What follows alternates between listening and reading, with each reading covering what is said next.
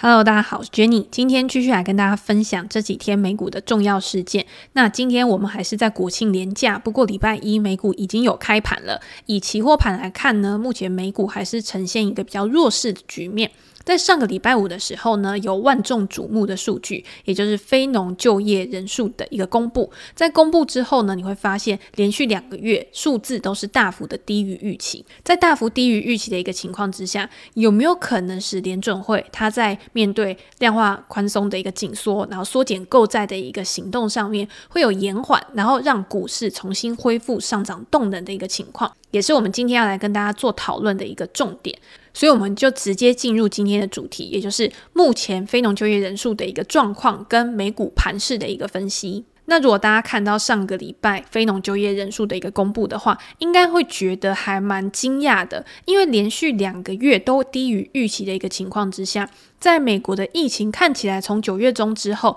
，Delta 病毒啊，新增确诊数啊，都有一定程度的一个放缓。为什么就业人数还是一直没有办法去提升？不过有一个好的现象是，它有把八月的非农就业人数是向上去上修了。也就是说，市场上面其实我觉得就业的状况并没有像大家想的那么糟。然后失业率在这一个月呢，也有明显的又再次的下滑。劳动参与率呢，目前还是处在一个低档的水准，也就是在津贴已经结束了，然后政府不会再发钱给你了，然后在疫情趋缓的一个状况之下，为什么还是有那么多人他不愿意去回到劳动市场上面？这个是我们要去思考的问题，是不是现在这些职业空缺并没有吸引到这些劳动力人口，或者是他们所需要这些技能，其实并不符合现在这些劳工他们所具备的一些专长？在这样子的一个情况之下呢，即便这些公司陆陆续续的都开始去调高他们的时薪，你也有看到平均的工时或者是平均的薪资都有一个增长的一个状况，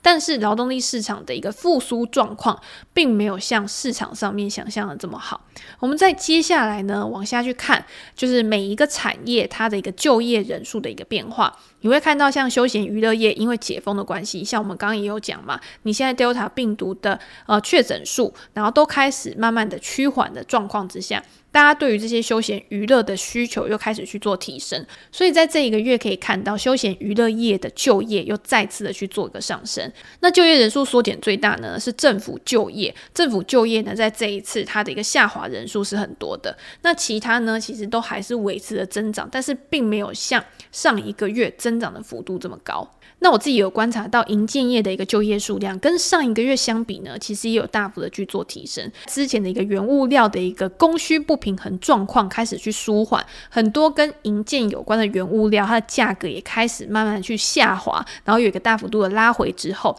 房屋的供给在未来呢，有可能又会持续去做一个上升，所以这样也可以看得出来，房市目前在美国呢，还是处于一个非常火热的水准，不管是房价啊，或者是租金啊，其实都还处在高档的一个水位。那在这个礼拜呢，也还会有其他的数据公布，我们就可以进一步的再去看到底目前经济数据的一个状况会是怎么样。我自己在看这些经济数据的状况的时候，我会觉得美国现在就还是在一个复苏的轨道上面，而且经济就还是持续的去做一个热络。那我们之前也有讲，不管你今天是是看油价或者是看租金，都是 CPI 消费者物价指数很重要的一个组成嘛。如果今天大家真的有把重心关注的重点又放回到通膨上面的话，你一定是要去关注这两个价格的一个变化。如果今天这两个价格的变化还是一直居高不下，尤其是最近大家看到油价又开始有一个蛮强势的一个涨幅，那在未来呢，即便就算现在就业的状况并没有像我们想的那么好，联准会还是有。可能会维持它原本的一个策略，就是在年底的时候持续的去做一个缩减购债的一个行动。所以，如果你今天是 YouTube 的观众的话，你就可以看到我准备的这张投影片。这张投影片是 S&P 500指数的 ETF SPY 的走势。在过去一段时间呢，我们都会用季线作为一个很重要的一个趋势参考嘛。因为在今年以来，只要 S&P 500指数它达到了季线之后，都会有一个很明显的一个反弹。但是，就是在九月之后，开始有明显的一个拉回。在九月的指数跌幅其实是还蛮重的。也可以说过去市场这个惯性被打破了。既然市场上面的惯性被打破，那投资人在市场上面，你当然要去关注后面的一个发展。甚至你在做投资的时候，我会觉得你的态度也需要保守一点，就是把现金水位提高。这个在我们之前的影片里面有提过。因应就是之后市场上面有比较大幅度的波动的时候，你可以有更好的弹性去面对这个市场，甚至你有更多的资金可以去做一个加码，这个才是一个比较好的一个策略，而不是在市场上面它惯性已经。改变的时候，你都不为所动，你一定要等到嗯很大幅度的回调，等某些催化竞争的发生，去引导市场开始做出反应的时候，这个时候呢，通常都有点为时已晚，就是你的净值、你的报酬率都已经受到影响了。那我们再把时间看到上个礼拜五。非农数据公布之后，你会看到，在一开始非农数据公布之后，其实市场上面它的反应是比较正向，也就是数据不好，有可能会维持宽松。但是到了开盘之后呢，反应就开始往另外一个方向走，就是市场上面会觉得，诶，对于这个数据，它其实各有解读，然后到最后呢，市场的共识还是比较偏向联准会，它还是会有比较紧缩的一个行动政策。我们也可以看到，上个礼拜五的时候，其他的数据，殖利率向上突破了一点六个 percent，然后西德州原油的期货价格也每桶突破了八十美元。纳斯达克指数是这一段时间它的表现最为弱势的类股，从联准会利率决议之后呢，下跌大概有六个 percent 左右。到了今天，就是现在这个时间点，其实它的表现也是三大指数里面最弱势的。这个时候我们要去思考，就是股价拉回的时候，你到底应该要做什么样的准备？或者是你在之前没有做准备，你现在要采取什么样的策略去做因应？那我可以跟大家分享，就是在这一段时间，其实我自己思考的操作，我会以两个东西为主。第一个就是确定性，第二个就是可控性。确定性就是这个趋势是不是可以延续下去？我至少我要有一定程度的把握，我才会去做出我自己的决策。第二个就是可控性，也就是今天在风险跟报酬的比值之间，我要去拿捏一个比较好的平衡，我要去拿捏一个比较好的倍数。如果这个倍数是值得我去冒险的，那我才会去投入我自己的资金。因为在这个市场上面，所有的东西其实都是很难去做正确百分之百的预测的。就算是价格，价格的上涨或下跌，上涨的幅度或者是下跌的幅度，也不是我们可以去控制的。但是我们可以去观察的是，一个比较长时间的趋势，它是比较难去改变的。一旦如果改变的时候，我可以先做出一些准备。做出一些调整，来因应有可能接下来会发生的事情。这些东西呢，我们在之前影片有讲过，历史其实是会用不同的方式、不同的形态去重演的。那你今天你了解了过去的历史，了解了跨世关系，了解了过去在某一些政策之下，不同资产的一个价格走势、价格反应之后，你一定可以找到某一些规律性，然后去做出相应的一个措施。所以，我有在粉丝团有跟大家分享嘛，就是我在上个礼拜的时候，我做了两个操作。第一个就是做多油，因为油突破了我们之前讲的，就是六十五到七十五块的价格区间。在这样子的一个情况之下，七十五块就是所谓的一个关键点位。今天它在突破这个压力之后，它有没有动能去持续的推升它上涨？在下档风险这边，我是可以做一个比较好的控制的。那另外一个就是债券，我去放空债券链的商品。其实我觉得，相对于能源跟债券，其实股市反而在这段时间它盘。你是比较难去预测它未来的趋势，就是它的确定性是比较低的。但是能源跟债券，因为债券的价格就是跟着殖利率去走的嘛，然后在殖利率也突破了我们之前讲的一点五个 percent 的关卡之后，相应的就是债券价格的下跌，这个也是一个比较单一的因果关系、相对关系，是你比较好去做一个掌控的。然后等到股票市场它已经反映了，它有一个止跌的状况。然后我确认趋势已经反转的时候，我再更积极的去操作股票市场的标的，我觉得这样子是比较适合我，而且也是我觉得比较好的一个策略。那当然不一定市场上面每一个人都适合这样的策略，他不一定每个人都想要操作这么多的商品嘛，然后不一定每一个人每天都是在像我一样观察盘势的时间是比较久的。那我今天也可以跟大家介绍，就是如果今天你在操作股票市场的时候，到底有什么样的操作策略，什么样的操作风格是你可以去选择的，然后你可以去评估哪一种方式比较适合你。在操作风格的解读上面呢，其实一般我们就是分成两个，第一个就是逆势投资，第二个就是顺势投资。逆势投资呢，就是在市场涨的时候呢，你是不会去跟风的，你希望在市场下跌的时候，然后你去逆势买进，价格越跌你越买。那另一种就是顺势投资，顺势投资就比较像我们之前讲的疯狗流啊，然后动能投资。市场上面认为说，当价格上涨的时候，它就是会持续的去上涨；当价格下跌的时候，它就会持续的去下跌。那你今天想要去选择逆势投资，或者是想要去选择顺势投资，其实都可以，因为市场上面都有很多人因为选用这两种不同的投资方法而获利，然后而成功变成伟大的投资人的。你应该要去评估的就是你适合的是哪一种。因为采用哪一种策略，跟你的资金规模，然后跟你的风险承受度都有很大的关系。如果你不了解自己的这些特性的话，你去挑选一个不适合你的操作风格、操作策略，其实你就没有办法使用的长久，你也没有办法使用的顺手，更不要说你要靠这个方法去长期的在市场上面获利。简单来说，逆势投资其实跟价值投资它的相关性是比较大的，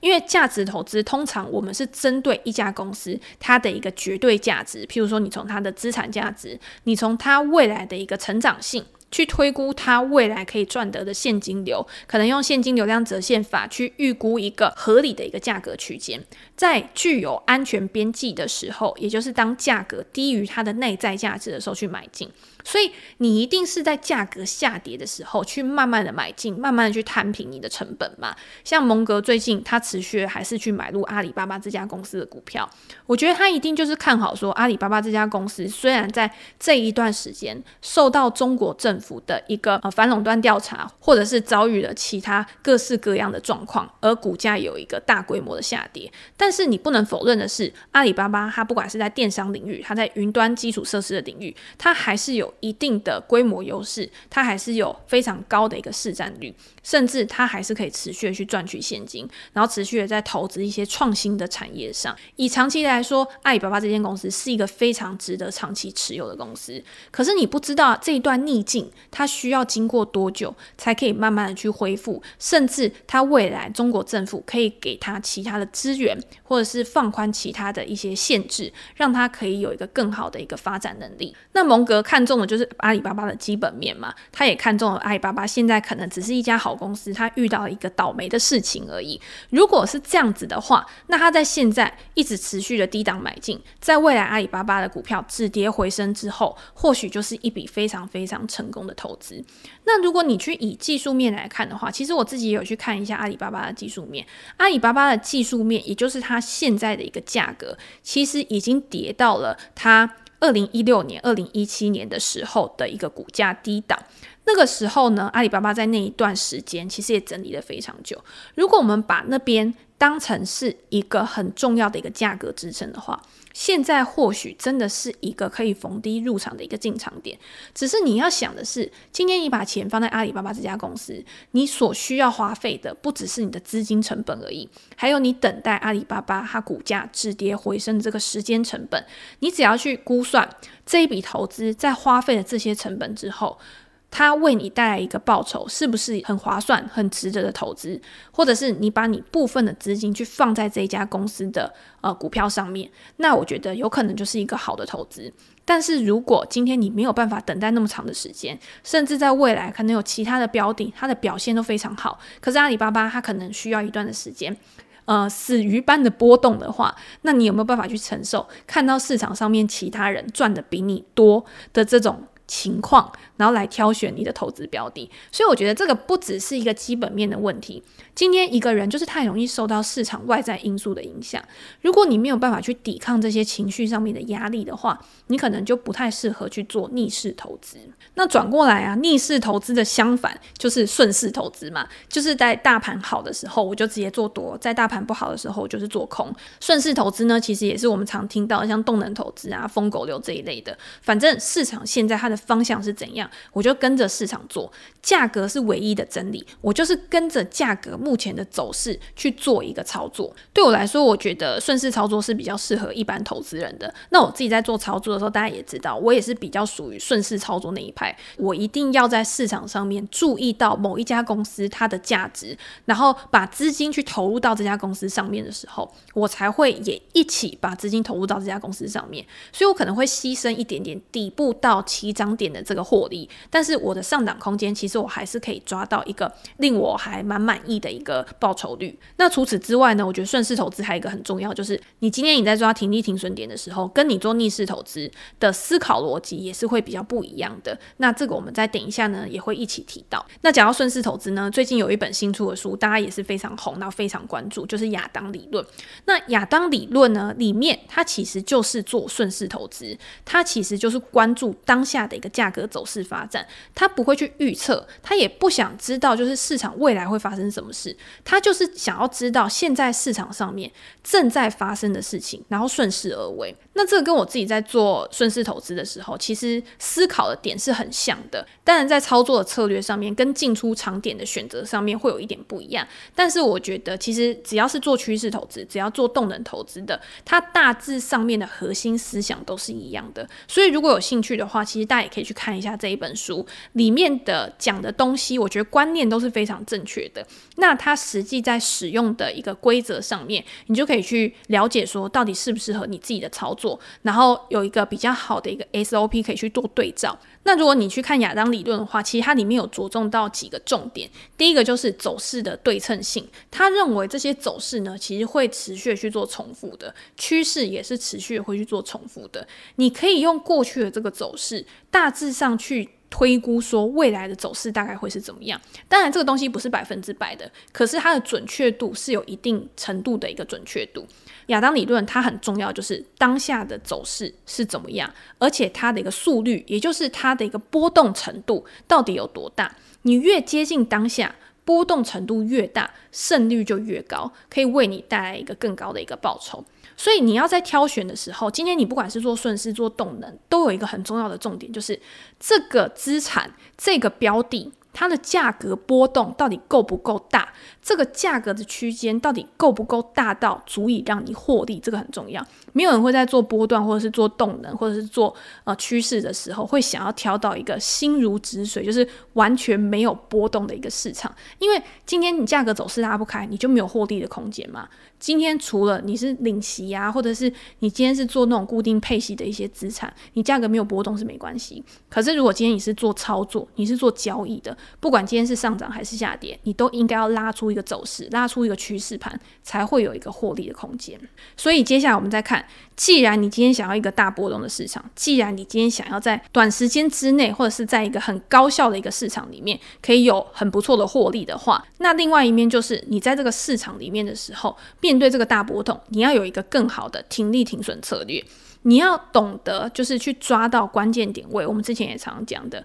你要知道，就是这个关键点位在被跌破或者是突破的时候，你要马上的做出反应跟动作，才有办法去创造你的最大获利。如果今天你没有办法去做这样子的一个及时的反应，你没有时间去做看盘的话，其实就尽量不要去做这种高波动的一个交易，适时的停损。持续的获利，防止破产，是你在做趋势交易、动能交易的时候，一定要非常的重视，而且要事前规划的东西。如果你今天只知道自己的进场点在哪，可是你对于出场点、对于停利停损点都没有任何的想法，对于资金控管都没有任何的规划的话，其实很容易就会走到破产那一步。因为再好的策略，你没有好的资金控管，你没有好的停损策略，你有可能赚了很多笔都是赚钱的，可是只要有一笔。突然从小赔变成大赔，他就可能把你之前所有的获利全部都吃掉。这个是动能交易者、趋势交易者最不想要遇到的事情。所以大家可以直接去看这一本书里面亚当理论到底是什么，或者是他到底是怎么去使用、应用亚当理论的一些规则跟条件的。因为老实说，这一本书跟我自己的操作方法有一点点差别，但是核心思想是一样的。所以我不会讲太多就是策略面的东西，我会讲比较多的是他的观念面、他的心法面的东西。他最后有提到的十大原则，我觉得也是每一个交易者，或者是你今天在做波段交易、动能交易的时候，非常非常需要注意，然后最好是直接写在你的笔记本上面，或者是直接贴在你的桌面上的一些很重要的金科玉律。第一个就是不要摊平。颜色停损，就是你今天要顺应市场的趋势的时候，你一定是在市场涨的时候去做多，在市场跌的时候去做空。大家会觉得这很像废话，可是今天就是有一些人，他不喜欢在市场多头的时候去做多，他喜欢在逆势的时候去做多，这个就是违反了趋势投资的一个很重要的一个原则，它就变成我们像一开始讲的逆势交易嘛。所以你今天在这样子的一个情况之下，如果它要是一个波动很大的市场，会让你的亏亏损越来越大，到最后。变成无法弥补的地步，在这样子的一个情况之下，颜色停损也是做趋势交易一个很重要的一个关键。那你今天你进场之前，你就应该要想好你的出场点在哪边。像做海外券商，或者是今天你在台湾券商，可能也可以。你可以在丢出委托单的时候，你直接把停损单也丢出去，这样子可以预防你。就是克服心理上面的障碍，不要让你在股票下跌的时候，你就是按不出去那个停损单。你今天只要你已经设定好了，然后你就不要去管它。如果今天真的股价下跌到价了之后，它直接帮你卖出去，把你的亏损控制在一定的比例里面，就可以让你不要把小钱变成大钱，把小赔变成大赔。保护你的资产减损，不要到无法控制的地步，就持续的还会有重来的机会。那做趋势投资有一个很重要的，就是不要去猜头摸底。像我每次也跟大家讲说，像我用技术分析，我也是把技术分析拿来做确认，而不是拿来做预测的。就是市场它的价格会告诉你最好资讯，现在市场上面到底怎么样去反映这些基本面，这些市场上面的参与者，他在对市场投票的时候，他是投下信任票还是不信任票。当这么多的参与者他的行动集结在一起的时候，会形成一个很明显的趋势。真的有这种明显趋势的时候，你再进去做，其实我觉得就已经很足够了。那如果今天你去猜头摸底，你今天你去逆势操作，其实都不符合趋势交易的一个特质，因为这样子就等于你是在跟市场对做。你今天在市场涨的时候，你去做空，那如果市场一直持续涨下去，你的亏损就是持续的去做大。那如果今天市场在下跌的时候，你去做多，可是你不知道到底底在哪边，你不知道这个市场到底还需要花多少的时间去消耗这个卖压的时候，其实你就是必须承受一段时间的这个亏损，然后跟情绪上面的压力。如果你今天就是知道自己不是做逆势投资的那一块料，然后你没有办法去承受，你有可能就是会一直持续的去停损，持续的去亏损，然后持续的到最后。退出这个市场，对投资完全就是没有热情了。这个其实也是蛮可怕的一件事情。所以最后最后就是你一定要保持灵活，你一定要知道，就是这个市场上面任何状况都有可能发生。有可能今天我们觉得这个市场很好，但是明天突然就发生了某一件事情，逆转了这个趋势。到时候你的心态上面也一定要很快去做出调整。那你也要了解自己，就是说你到底适不适合在这种波动比较大的市场，或者是在这种比较灵活的操作上面，可以进退得宜，然后可以很好的去控制你的停利停损。如果不行的话，那你就去考量有哪一种投资方式是更适合你的。不管今天你是要做逆势投资，或者是你要去投资 ETF，或者是你今天。呃，干脆你直接就是选择一些呃固定收益的资产，只要符合你的财务目标。原先设定的目标，我觉得就是一个很好的投资。最后就是再重复一次，了解自己其实是在投资市场里面很重要的一个关键。你今天不了解自己，你就永远没有办法去做出一个好的决策。那今天跟大家分享呢，就到这边。我们今天呢，就是先讲了对于盘势的看法，然后对于这个顺势交易跟逆势交易的看法。如果大家有任何问题呢，也欢迎在留言区告诉我。然后我们之后呢，也可以再把它提出来做讨论。那记得订阅、按赞、开启小铃铛。我们今天就先到这边喽，拜拜。